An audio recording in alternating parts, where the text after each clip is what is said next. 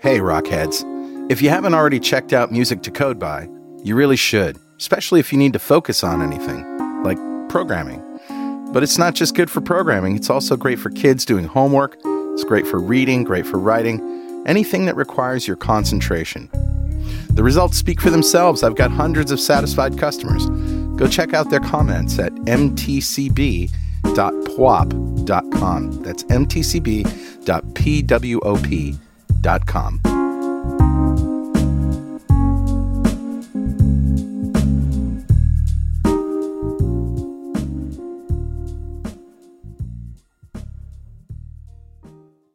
.NET Rocks, episode 1193, with guest Billy Hollis. Recorded Friday, August 28th, 2015.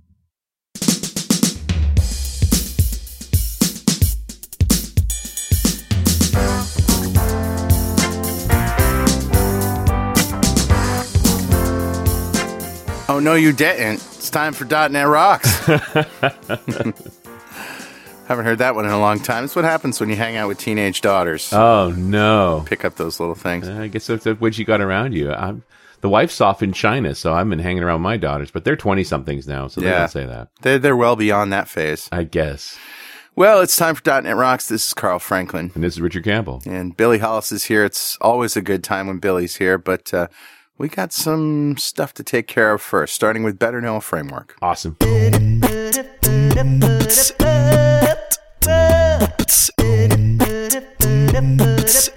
All right, dude. What have you been up to? Oh, not much. Um, some practical stuff. Windows 10, as you know, is new, and there are some new things and new ways to do stuff, especially if you're doing any kind of universal apps. Sure. So there are some networking API improvements in Oh. Windows 10 that nobody seems to be talking about. Um, I don't know why. It's just sort of part of the stack now. But if you go to tinyurl.com slash winxnetworking, uh, this is, um, you know, the Windows Apps team wrote this in Yep. July 2015. Interesting stuff. There's some new socket stuff. Um, there's some new JSON stuff.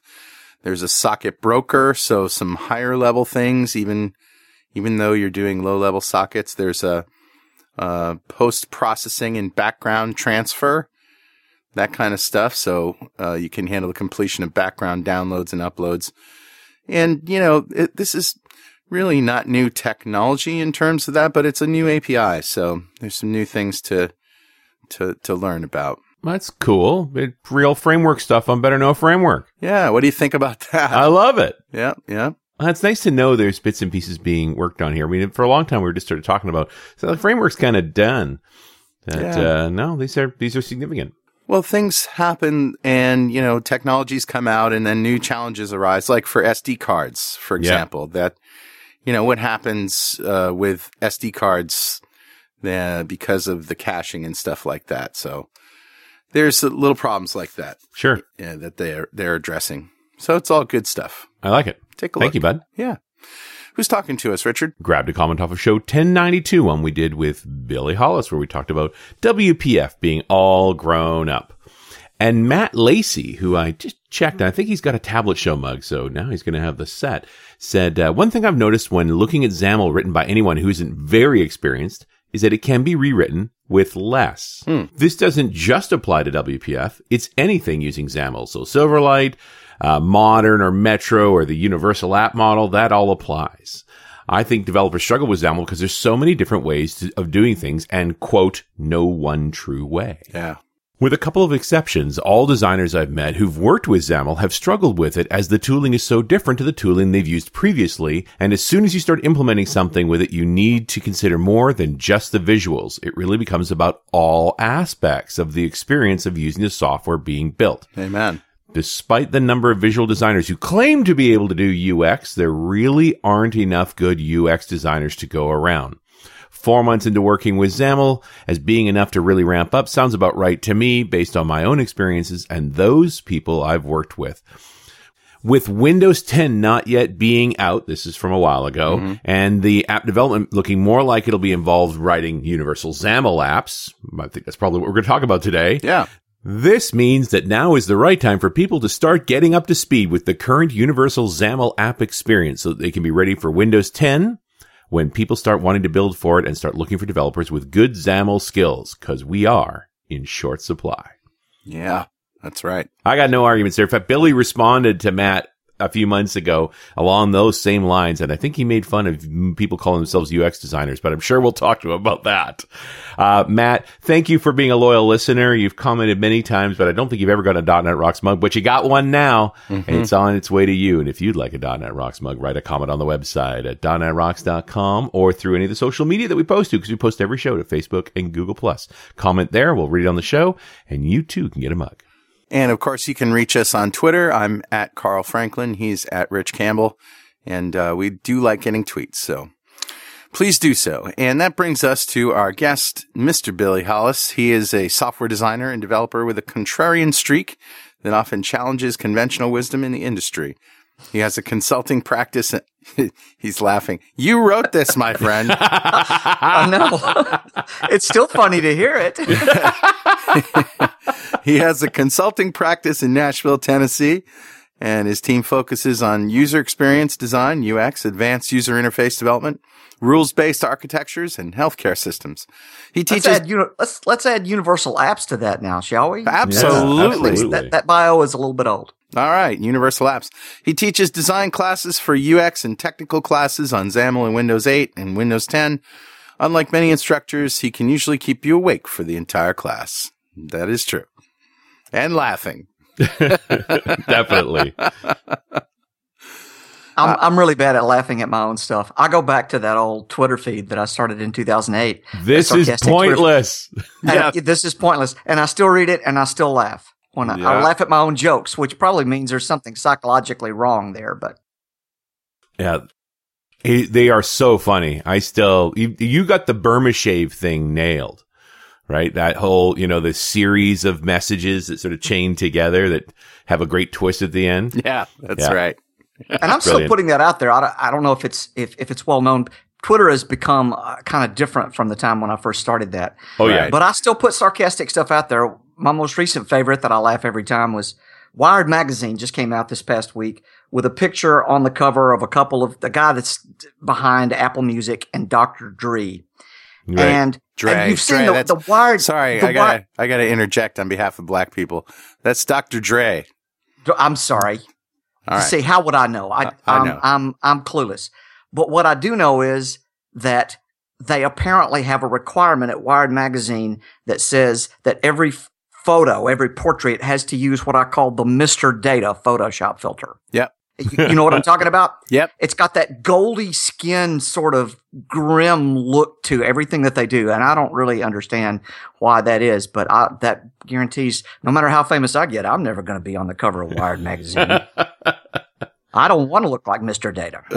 Speaking of filters, one thing I learned from hanging out with my teenage daughters this weekend was that uh, Instagram has filters for places that you go.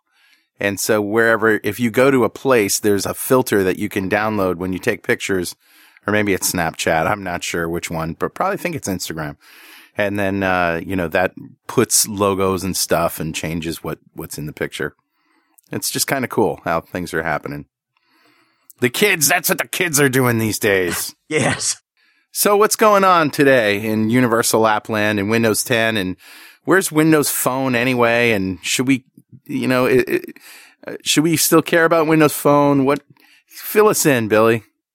Well, I don't know. Windows Phone is a little bit missing in action, although I'm I'm a bit baffled as to why. And I can illustrate with a, a story from my own family. My son has traditionally been an iPhone user. Yeah. And af- after dropping and breaking three iPhones in about six or eight months, because those things are apparently extremely fragile. He, he the last two were in cases, but yeah. one drop was enough to do them in. Yeah, yeah. Well, you know, I, I've been carrying a Windows phone now for a long time. I've dropped it many times. I've never damaged one. So finally, he threw in the towel on this and said, "Okay, get me." Get me a Windows phone, I guess, like yours. And mm-hmm. I did. It's $48 at Amazon. It's a Lumia 635. Yeah. And he, he likes it fine. It does everything he needs to. If you don't like, if you don't use a whole lot of the, uh, the apps that the teenagers do tend to use, then Windows Phone is a perfectly acceptable substitute for uh, iPhone and for Android, and it's cheaper, and I think it's easier to use. And of course, I like it because I can program it. But apparently, I'm just kind of out there in the wilderness on this because the percentage of people using it just doesn't seem to be able to get above five, six, eight percent. Yeah. And I don't, so I don't know what's going on there. Maybe the uh, the announcements about Android app compatibility will drive some people to it. What? Yeah. Especially at those price points, how expensive is it to try one when it's less than fifty dollars for a fully featured smartphone? Well, tell me about the the Android features that you mentioned here. Well, this was announced at Build. The fact that this is coming, I don't think it's here yet, but the fact that you would be able to run Android apps on a Windows phone. Oh, okay. s- So, that you won't be able to do that actually. You'll be able to compile Android app source code and then submit that to the to the store as a universal app. Is that what you're talking about? No, though they've there they've been conversations going on about Android emulators running in next generation phones. Really? Yeah. And uh, I mean, it's sep- it's just about September now. The show comes out in September. Rumor is that the release of the new phone will be in October, and it'll be a dedicated Win 10 phone. So there's a fair to middle in chance, and I'm just speculating at this point that that phone might have an onboard Android emulator. Well, but but what they were talking about at Build was the bridges. Is that what you're referring to, Billy?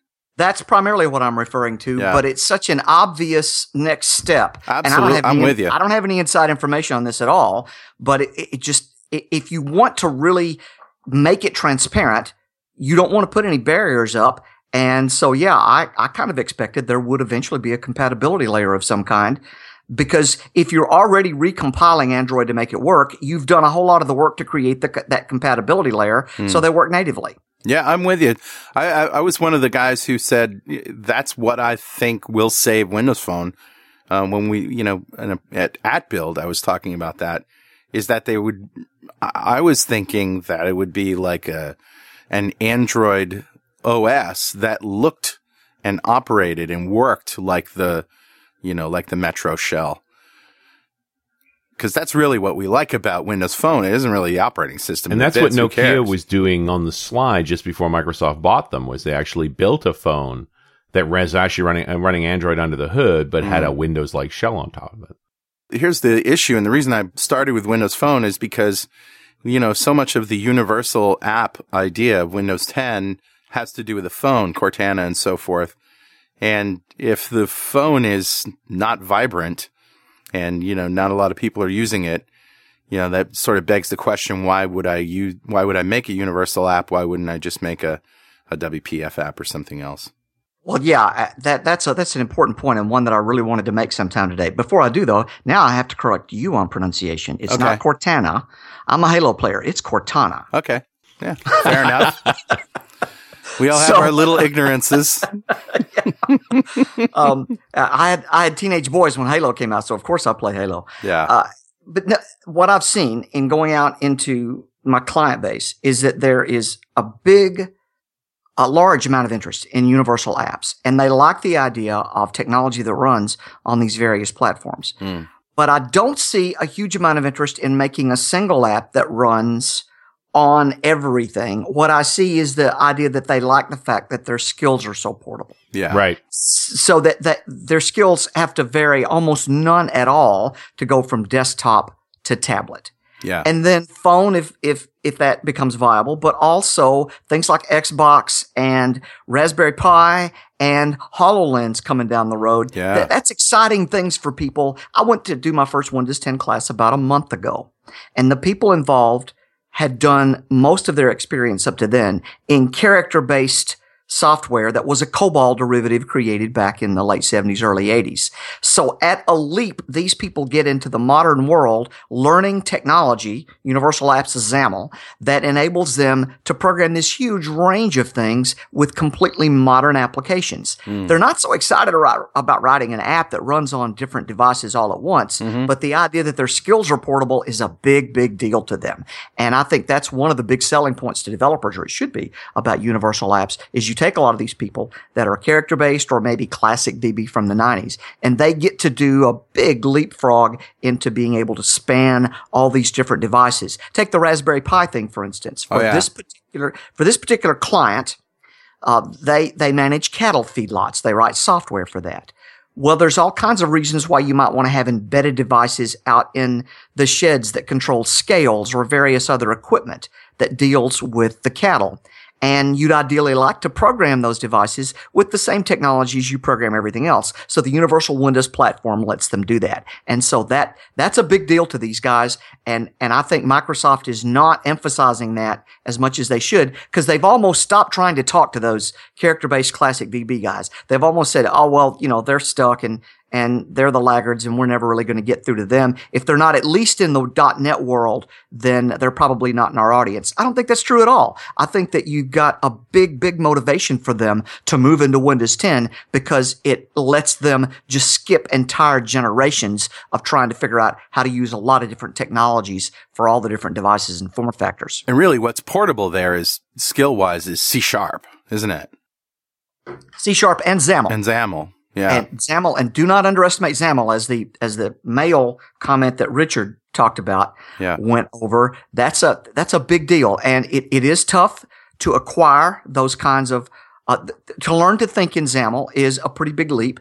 It can be um, mitigated somewhat with some guidance and some mentoring and the proper training, but there's no, there's no question that it's, that it's tough, but the payoff is very, very big.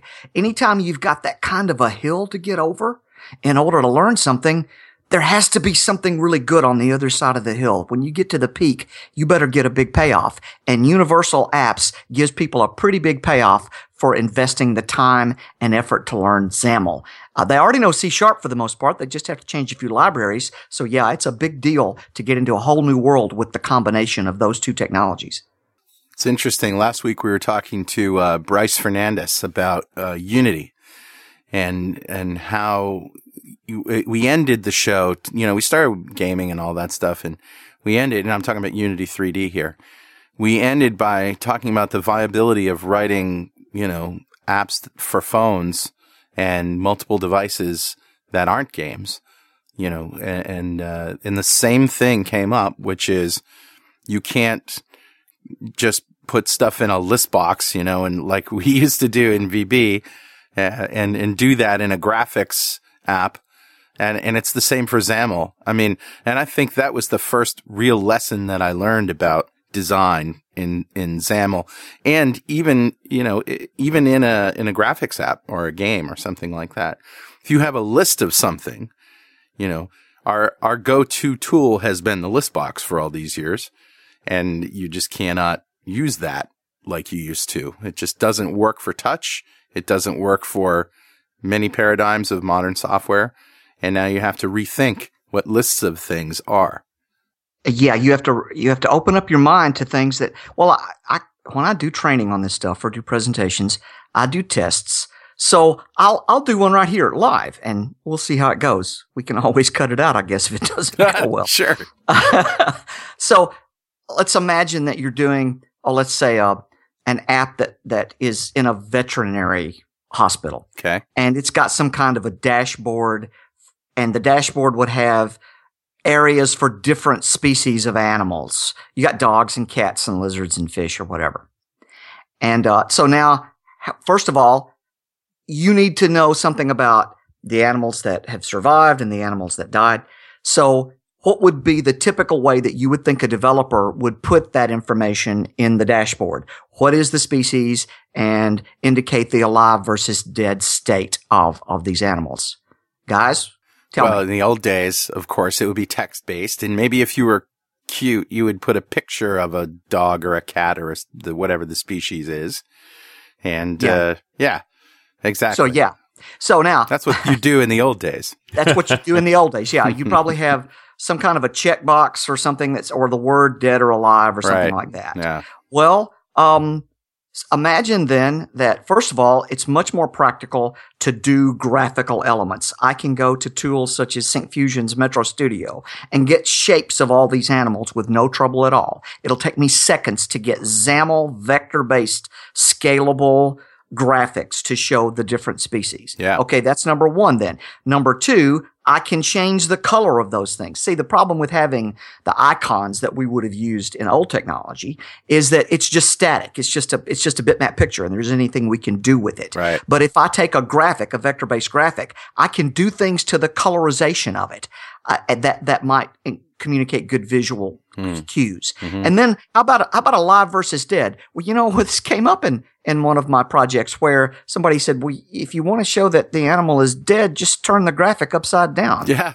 Or, or just put X's over its eyes. Yeah. Yeah, or- yeah. Everybody gets that. The Right, moment yeah, they it's see it, they get it, and and that sort of thing is not the kind of thinking that a typical developer would would would. They won't go there. Right. Cause we're used And to the constraints of list boxes and icons and all that other stuff.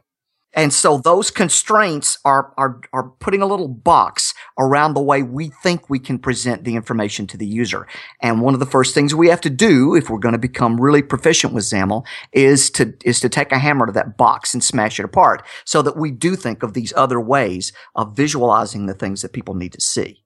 You know, I think it was on the last show you were on. We talked about how XAML is back, you know, and, uh, especially with Xamarin Forms and, and all of these new technologies that are using the Z- XAML like interfaces and XAML like language. Do you still feel that way? That XAML is, is, is back and better than ever? Oh, let me tell you, I walked around Moscone Center in San Francisco in April, watching Microsoft go on stage in session after session and show amazing things and know that it was all done in XAML. Right. Their keynote had these amazing innovations. The, I think Microsoft probably rolled out more innovation at one conference th- at this year's build Hmm. than they had since PDC in 2000 when they rolled out .NET. Yeah. I think it was it was overwhelming. It was. There was just so much stuff, it was hard to keep up with it. And the vast majority of it was written in XAML. Mm. Now, understand from my point of view, I'm the guy that three or four years ago, everybody was telling me, you know, Billy, you just have to stop, drop the XAML stuff Yeah. because HTML5 is the way, the truth, and the light. And you're just going to have to go there because that's the way I literally, Our literally, friend Rocky Lhotka. P- yes. And, and people inside Microsoft were saying to me, Billy, in two years, this is call it the 2012 timeframe.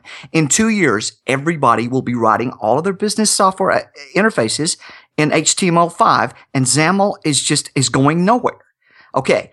So I looked at that technology at the XAML technology and we do both web and XAML. So we have a pretty good feel for what both of them are and all the frameworks and all the confusion and the browser incompatibilities.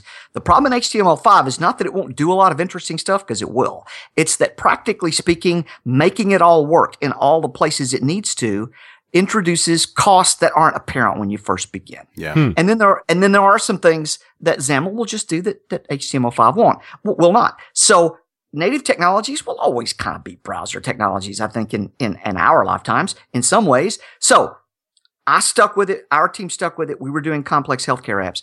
Truly, I walked around trying so hard not to gloat every time that there was because there were there were so many XAML sessions. Yeah. I think there was one HTML5 session.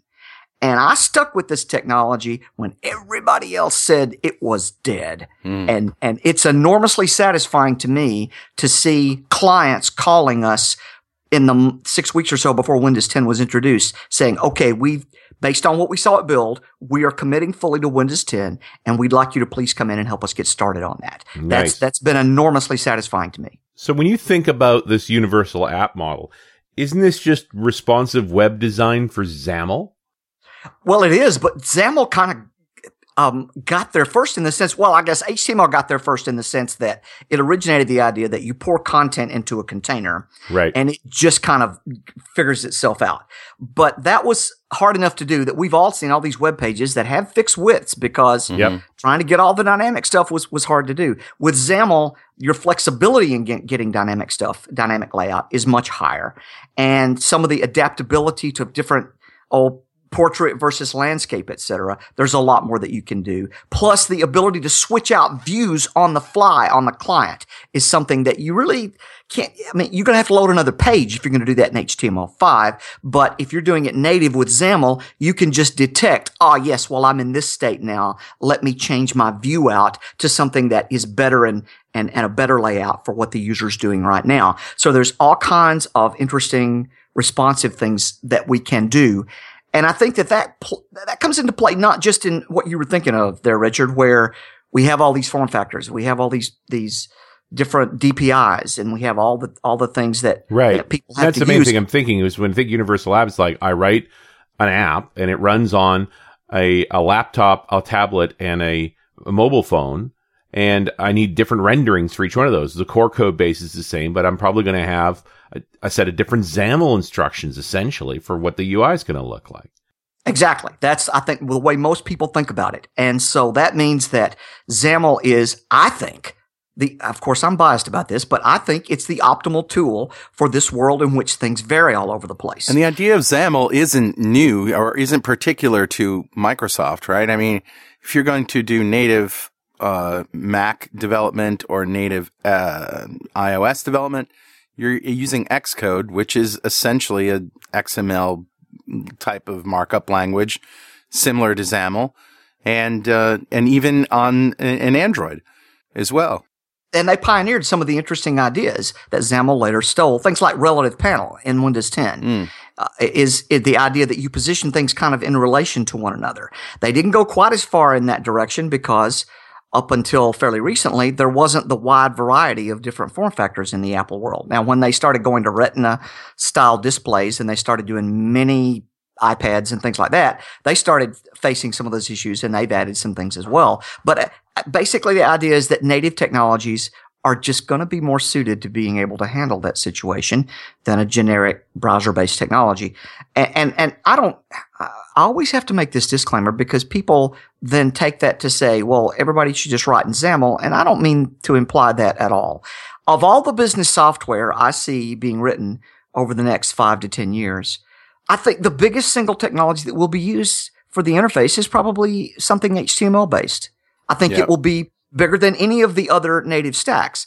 But, but my point is that it isn't going to be everything. It's going to be half hmm. or maybe 60% at the most. And then you're going to have the other native stacks. Universal apps is going to be a pretty big chunk. Mm-hmm. I, I can, I can sort of see that once once it gets momentum, and this is going to take probably two, three years to start getting the momentum for people to really learn to use it, but it's going to be a good sized chunk of business development 20, 25, 30%, I think. And then you'll still have iOS and you'll still have other technologies like Xamarin to do the various, you know, make things portable to native. So the basic idea is we aren't just going to see one UI stack. We're going to see UI stacks that are optimized for certain purposes. And I happen to like XAML and the areas in which I work tend to, tend to work very well with that as a technology. Do you know if parts of Windows 10 or significant parts of Windows 10 were written with XAML? Well, that's one of the exciting things about it is that the shell for Windows 10 is written in XAML, and so are big chunks of Office 2016. No kidding. And I, I, I would see. I tell people this, and I keep getting this look of surprise. Now, Richard, I, I, Carl, I know you're you're just pretending here. Okay, you fed that's what we that call question. a meatball.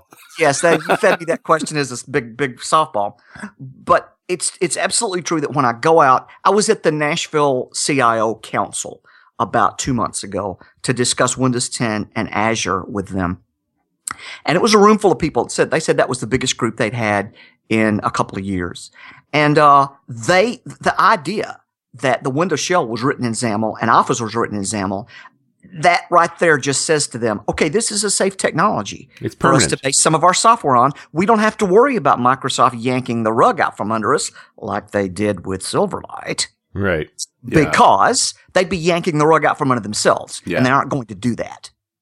So that, that's a, that's one of the big sort of obstacle removers of the entire adaptation, of the entire move to, um, to universal apps is that Microsoft is now utterly dependent on this technology. And that doesn't just mean that it's long-term viable. It also means that its performance is spectacular and its stability is spectacular because it has to be. There are things in XAML today, such as the new data binding system, that are there because people internal to Microsoft went to the to the team and said the old way of doing it isn't good enough for what we need. We're stressing it too much, and you've Yeah. got to come up with a better way of doing it. Well, hold that thought right there, because Richard, you know what time it is now? Uh, it must be that happy time again. Yeah, it's time to write some code.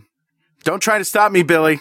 I'm not the code addict you think I am. I, I I can just, stop anytime I, want. I, I just need to write a little code once in a while, you know? That's all. Not, not a lot, just a few lines. Just a few lines. Don't stop me, man. You're not a you're not a code head. You're either part of the solution or part of the problem, Billy. It's actually time to give away a DXperience subscription from Developer Express to one lucky member of the .NET Rocks fan club. But first, become a UI superhero with Dev Express UI controls and libraries and deliver elegant .NET solutions that address customer needs today and leverage your existing knowledge to build next generation touch enabled solutions for tomorrow. Whether it's an office inspired application or a data centric analytics dashboard, DevExpress Universal ships with everything you'll need to build your best without limits or compromise. Learn more and download your free 30 day trial at devexpress.com slash superhero. all right, buddy. Who's our winner? Today's winner is Keith Bartley. Ah, congratulations, Keith. Golf clap for you, sir. Yeah. Keith just won the DXperience subscription from DevExpress, a big pile of awesome from them. And if you don't know what we're talking about here, go to .netrocks.com and click on the big Get Free Stuff button, answer a few questions, and join the .NET Rocks fan club. We have thousands of members all over the world. In every show, we like to give away stuff from our sponsors, and every December, we give away $5,000 worth of technology to one lucky member. Hey, it's coming up. It is coming up. Yeah. It's, I'm getting excited again, but you got to sign up in order to win. And, uh, also, Billy, it's your turn. If you had $5,000 to spend on technology today, like, let's go shopping, what would you buy? you know, you asked me this question last time, and I go, I don't know where I would spend five thousand dollars, and I probably still don't. Um, if if the Hololens were available, boy, I would spend that five thousand dollars in a hurry. Yeah. Right. But I, Presumably buying more than one. yes, for five I'd be grand. buying as as many of them as I could get my hands on because that thing was.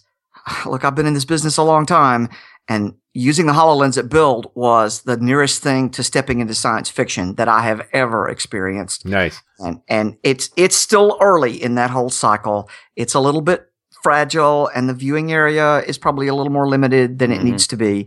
But if you don't use that and s- immediately see some amazing innovations that you could do, then you, you know you need to open your mind up a bit. So that's where I would go if if I had money at this point. I mean, I just got myself a new Windows 10 development machine. Uh, it's got a 512 gig SSD and 16 gig of memory and a 4K display, da da da da da, and it's thirteen hundred dollars. Mm. So I don't, I don't need a lot of technology that that I'm going to haul around. Um, five thousand dollars for for truly innovative stuff, I would I would go for. But we've almost reached that point where a lot of the innovation now is in software; it's not in hardware. Devices are so incredibly cheap that that I can buy as many as I want. When I'm buying phones for forty eight dollars, I'm having a hard time finding ways to spend five that five k on devices.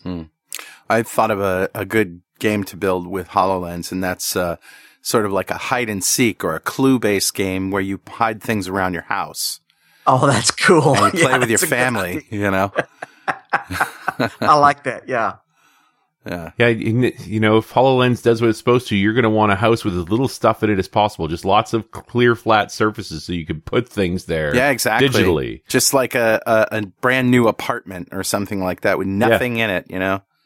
Yes, because think about it. Look, I spent 30 minutes last night looking for my Xbox One media remote control Right. because I started a movie and I set the thing down. And when the movie's over and I'm ready to, I don't know where it is. I, I really, because I'm I'm old now, and I just it's the it's the old Red Skelton joke. I, you, I don't know if you guys have ever heard this or not. It may be before your time when he was doing comedy in his 80s, and someone asked him, "Do you think about the hereafter?" And he said, "Yeah, all the time. I walk from room to room in my house, thinking, what am I hereafter?" I spent an hour So- last night looking for my glasses. They were on my Yeah. head. So Where are my glasses? Anybody So seen them? if, if we make all this stuff virtual, we can't lose it. All we Yeah. gotta do is ask the, the computer You just where lose it the is. HoloLens. Yeah.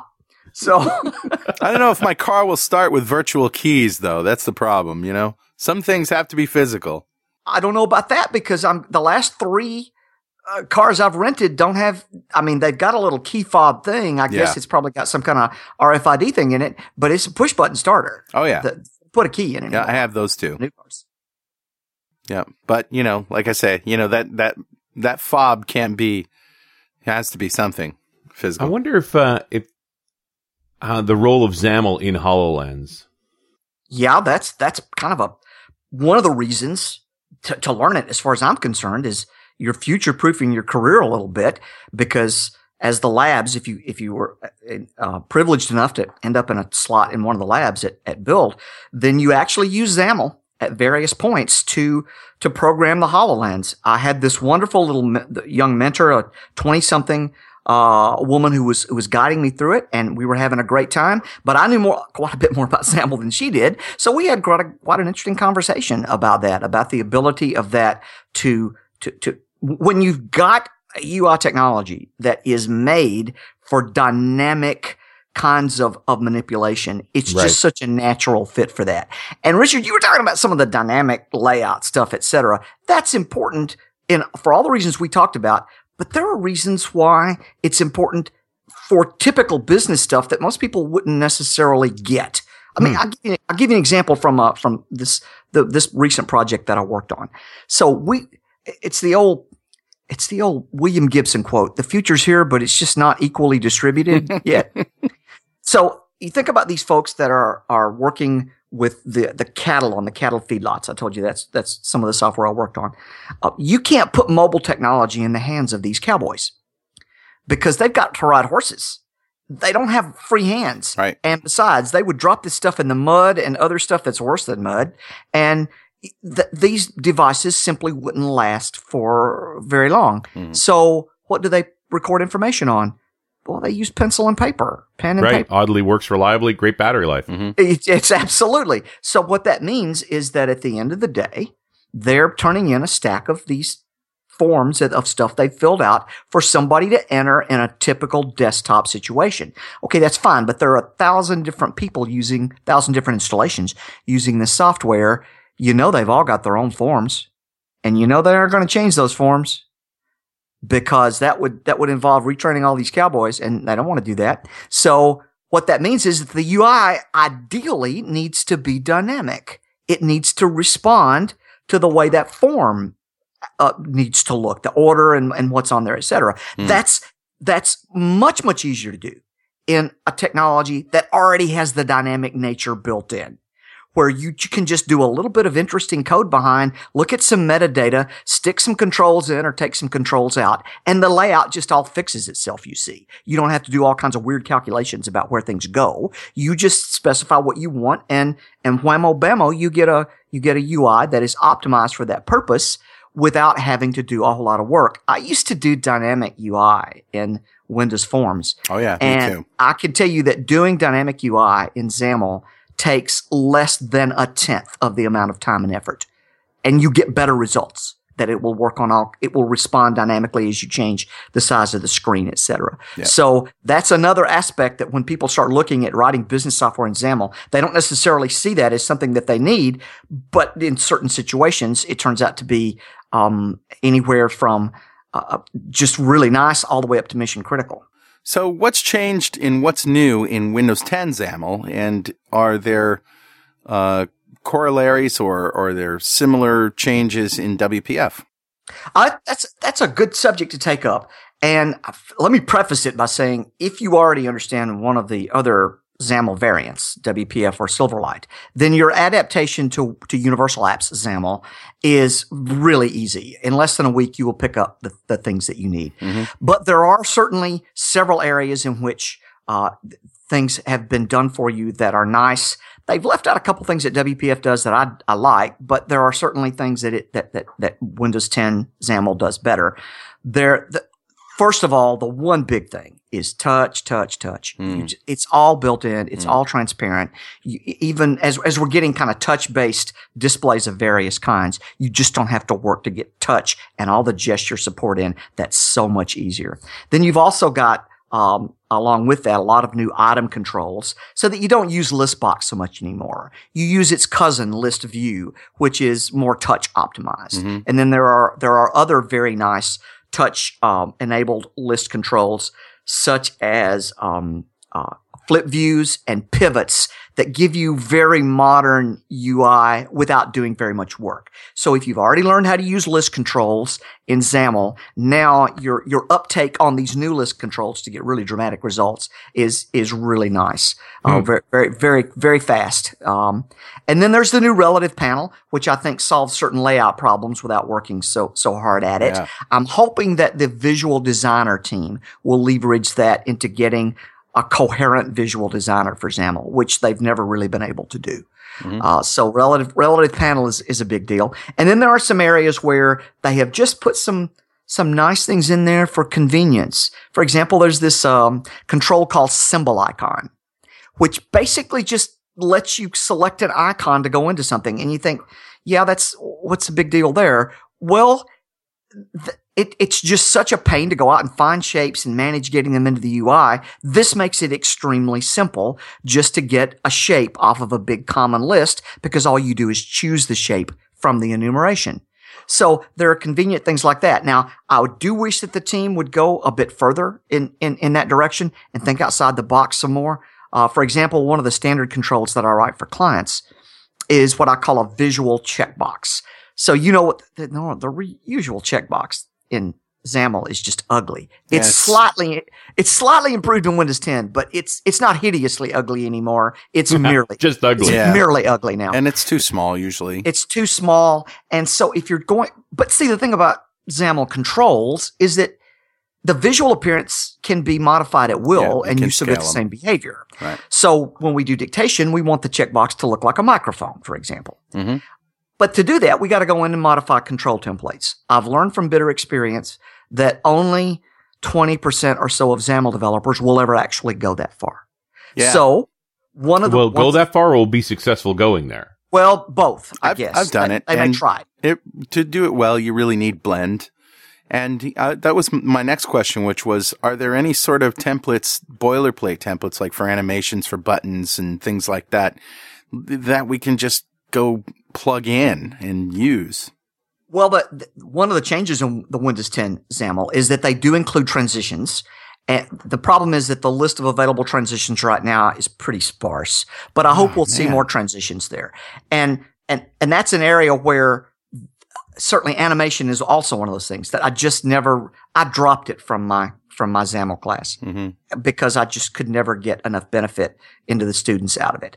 So, In other me, words, wait a minute. In other words, they weren't receptive to it, or they didn't learn it, or they couldn't they didn't it. learn it. They didn't learn it effectively enough to use it. That, Huh. that they weren't comfortable enough with it to actually make it a part of their usual production development. wow. I think that the problem is it's kind of at the end of several days of, of XAML, which is already twisting your head into places that it never Yeah. expected to go. And, and so it was, and it's just one more, it was a bridge too far, I think, for the, for an initial introductory XAML course. Only Okay. one in 10 or 15 students actually got anything out of, out of that section. So I've kind of reoriented into how can I make it so that they don't really have to know these things. In my visual checkbox, it has two properties. One is checked visual element and the other is unchecked visual element. Okay. And all you do is drop into the XAML whatever visual element you want hmm to be the state when it's checked and the state when it's unchecked. Yep. Now, uh, how hard is that for a developer to use? It's, It's easy as pie. easy. They, Yeah. could, they could put those symbol icons in there, or they could go to Metro Studio and get something. Now, now that I've described this to you, Carl, how long would it take you to write a control like that? Not long.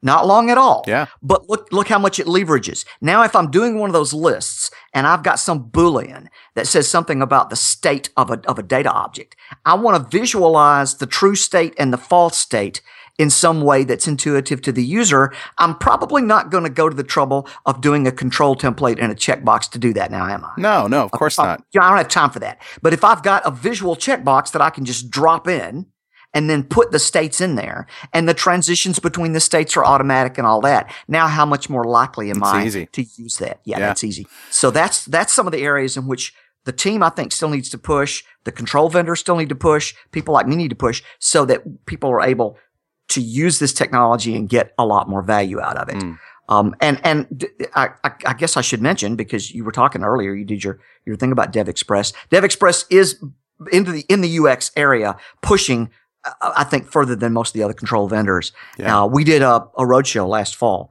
where myself and Mark Miller, their CTO was very heavily into UX, went out and, and helped, uh, communicate to developers how important it is. And of course, there was some selling about how you could use Dev Express to do it. But the basic idea being that this is very important. And the response to that was tremendous. Hmm. We sold out the New York event Hmm.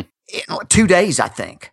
Um, it, was 100 room for 120 at Microsoft's Times Square headquarters. Sold out in a couple of days. So there are people who are starting to get this, but there's this big mass of developers out there who just you have to make it just so easy for them because there's just too much to learn. Yeah. And, and, you know, we're not the only ones with that problem. These guys that are out there pitching HTML5 and all these frame, all these different JavaScript frameworks have the same problem we do. It's theoretically possible to do all these amazing things, but you'll rapidly get past the threshold of how much people will learn. So you want to make it as approachable as you can. And I think that's, that's a challenge for us. That's a challenge for everybody with modern tools. So, is there anything on a wish list that you have? You know, you wish it did this, you wish it did that. I mean, you you did mention that uh, Windows 10 XAML has some improvements that you wish WPF had, but what about just XAML in general? Well, I, my my list kind of hasn't changed that much, uh, so I'll I'll kind of go down the list and and this is just mostly minor things. As I said, the big things are producing entirely new ways of of of doing controls so that things are just easy that used to be hard. Yeah. And relative panel kind of fits in, into that category. So I do see the team actually doing that, and I, I'm happy to see that they do. But there are some basic things they ought to get right that would remove uh, some of the frustration level when people first start up to, to, to try to work with this technology. When you drag uh, something out of the toolbox into a grid cell, it should just size itself to that cell. It should not try to do some use those weird margins and things like that to to to to replicate a Windows Forms experience. The team thinks that they're they're helping people by making the experience familiar, and they're not. They're actually making an experience very unfamiliar because they the, the, the user who dragged that thing over there doesn't understand why it's in that position. Hmm. They don't understand about the margin stuff when they first use XAML. Right. It, but if they saw that it was just in a cell and it was automatically sized to that cell, that would make a lot more sense. Everybody that's used a spreadsheet understands the idea of moving a row or Mm. moving a column. hmm But instead, to do that, you got to go in and do a whole lot of XAML editing. Right. And it's just messy. the numbering is a big problem, Yeah. like row numbering, column numbering. Oh, what Right. a pain. So there are just, there's just a wide variety of things that um, they really need to, to focus on, on some of those basics. Yeah. And then past that, um, th- th- there are there are some some there's some been some progress I've seen in Windows 10 better than what I saw in Windows 8 for design guidelines. I put out a little thing on Twitter uh, a couple days ago, a, a link to the and I guess I should mention that my main Twitter account where I talk about technical stuff and don't make fun of all this everything is at Billy Hollis. So you can go there and see this. There was a, a link to the design guidelines for Windows 10, which are better considered, I think, in general. They, they, they're not universal. They don't cover everything. And I certainly don't want to see people dropping back into sort of a, um, a, a dull gray version of what we had in the, the, the 1990s, where all apps just look exactly the same. It's just that they, they look different than they did 20 years ago. Uh, I s- I, think that people really do need to make sure that as they're applying these design guidelines, they realize that the design guidelines don't tell them how to format items in a list, as you were talking about before, uh, Carl Right. that that, that you really do need to apply some design thinking to how you do stuff like that. So, so the design guidelines are, are, are one of the areas in which they're, they're moving forward and they're doing some good work. The area where I don't see as much work as I'd like is you go to a demo for these. When the Microsoft guy walks on stage to do a XAML thing, he's going to write one of these hamburger menus every Yep, time Yep. and people are already getting tired of that. Uh, it's it's the same pattern over and over and over because they invested a lot of effort into making that menu do certain things to adapt to different sizes. Now there are places where that's really really valuable, but that's not the only navigation pattern that we need. And I'd like to see that contrasted with um, the pivot and some other things. One of the major design issues you run into in the real world anytime you try to write a business app is how do you handle context switching? Mm. How do you, how do you help the user see where they've been, where they are now, where they need to go next, easily get back to what the, that's one of the principal design problems of any kind of application development, including modern app development. There is no universal solution for it.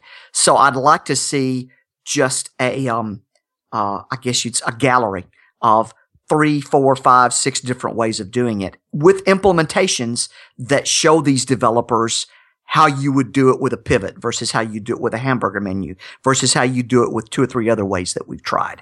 That, Right. that that's one of the areas in which we need to see some pushing so that people aren't having to make all this stuff up from scratch because now you've really raised the bar in what they've got to learn. We already know that learning XAML itself is pretty hard. They got to learn all the stuff about Windows 10. They don't know anything about touch and how to size touch elements. And now you're saying, yeah, well, y- you got to figure out the navigation paradigm too. No, we, we really would like to, to, to whittle down the list of things that people need to know when they first walk up to this technology. Yeah, yeah. You know, the th- one of the things I'm excited about and hoping for coming out of Win 10 and the next version of Office and so forth is a bunch of these UI paradigms defined.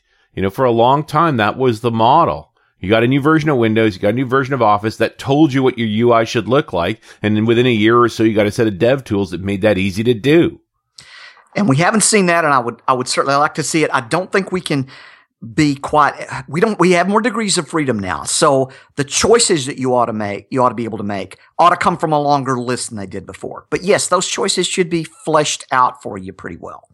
But what I don't want to see happen then is people just go, okay, well now we've designed our app and, and we're done and we'll just make it look like this and stick the same old text fields and the same old checkboxes and the same old stuff in there so that basically it's a touch enabled version of the stuff that they did 25 years ago. No, they ought to look at the, the, the, the possibilities of the technology for visualization. They ought to Well, be I would hope that the Office team had done that for me.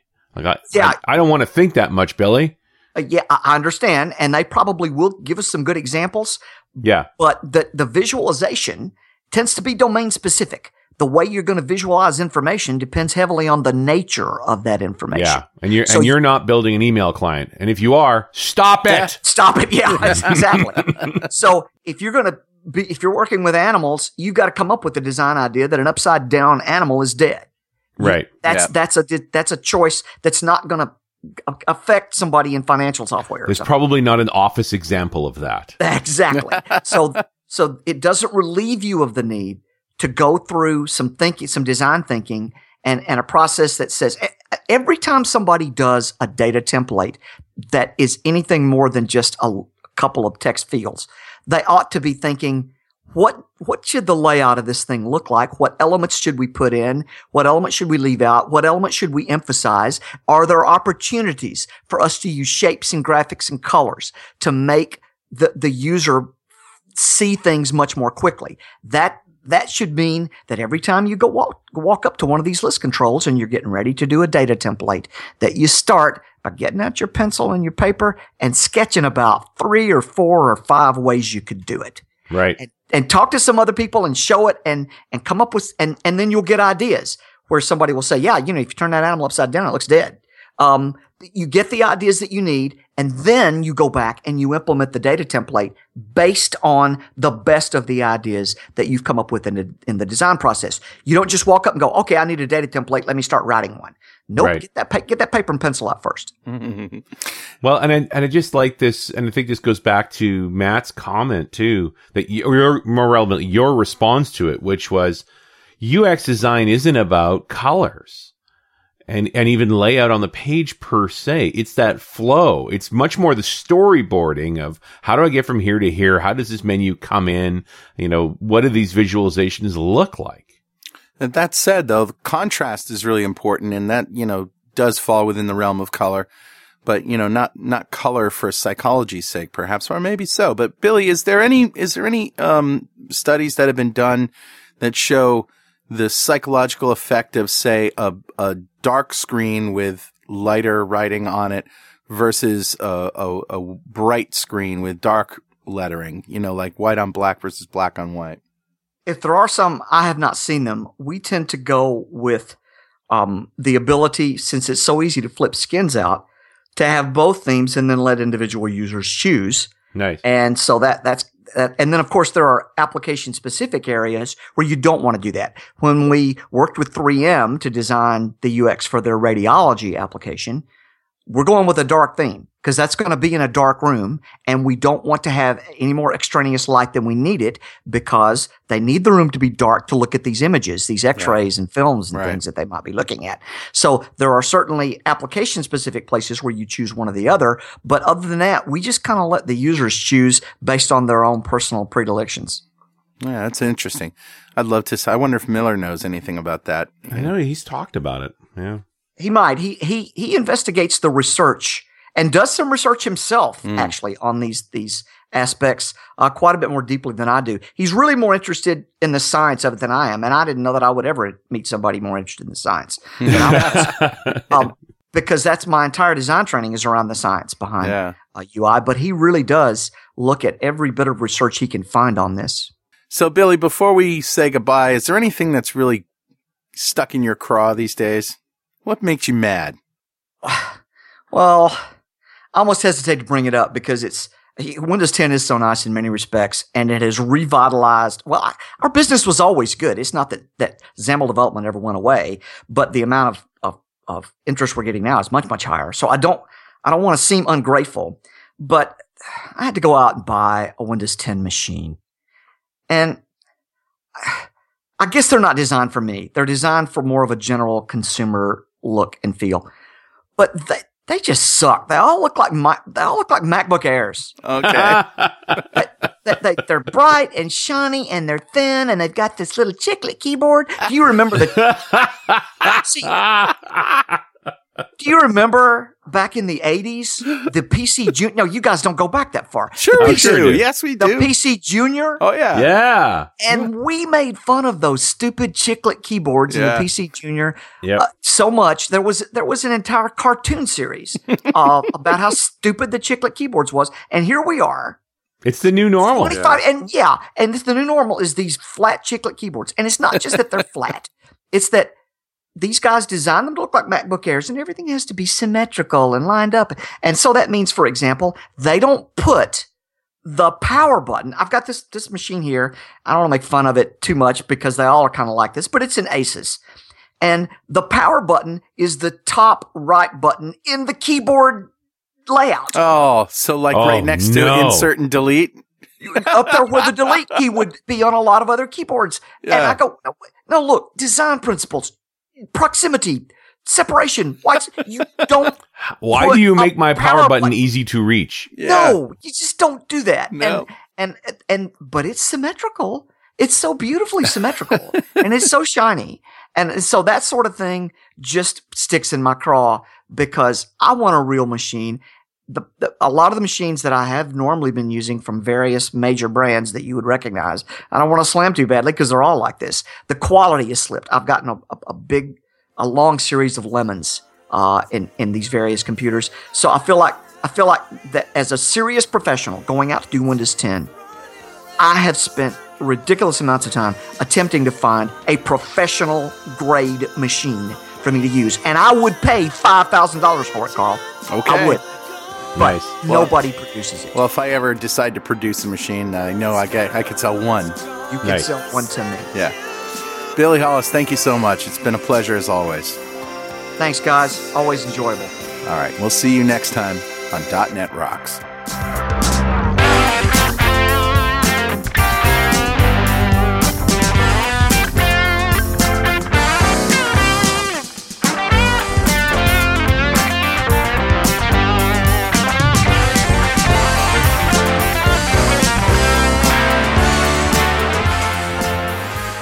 .NET Rocks is brought to you by Franklins.Net and produced by Pwop Studios, a full-service audio, video, and post-production facility located physically in New London, Connecticut, and of course in the cloud. Online at pwop.com. Visit our website at dotnetrocks.com for RSS feeds, downloads, mobile apps, comments, and access to the full archives going back to show number one, recorded in September 2002. And make sure you check out our sponsors, they keep us in business. Now go write some code. See you next time.